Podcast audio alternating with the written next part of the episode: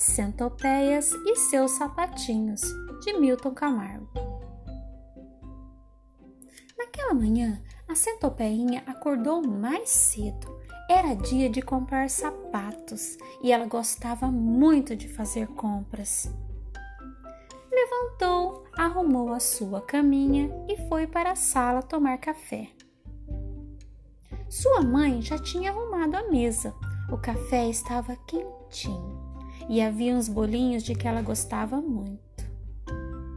Menina, ande logo, senão vamos chegar muito tarde e não vai dar tempo de comprarmos todos os sapatos de que precisamos. Dona Centopeia e sua filha pegaram seus chapéus e suas sombrinhas, porque estava um sol muito forte, e saíram. Quando chegaram à loja, a Joaninha veio atendê-las. Bom dia, dona Centopeia. Como sua filha está bonita. Fazia tempo que a senhora não aparecia. A Centopeinha e sua mãe foram olhar os sapatos que estavam na vitrine. A Centopeinha pediu um sapato vermelho, muito bonitinho. A Joaninha subiu e desceu a escada.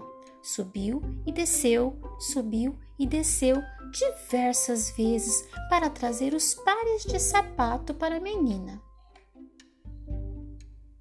A Joaninha colocou todos os sapatos na centopeinha e ela andou um pouco para ver se eles não apertavam seus pezinhos.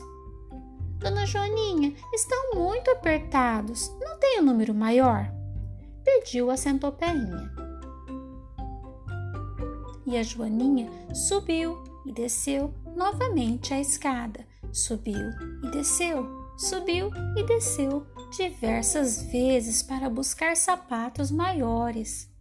Quando acabou de colocar os sapatos nos pés da centopeinha, a Joaninha não tinha mais forças nem para levantar.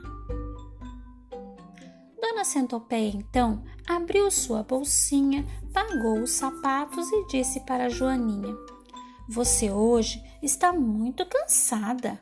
Amanhã eu volto para comprar os meus sapatos. E a Joaninha desmaiou, coitadinha.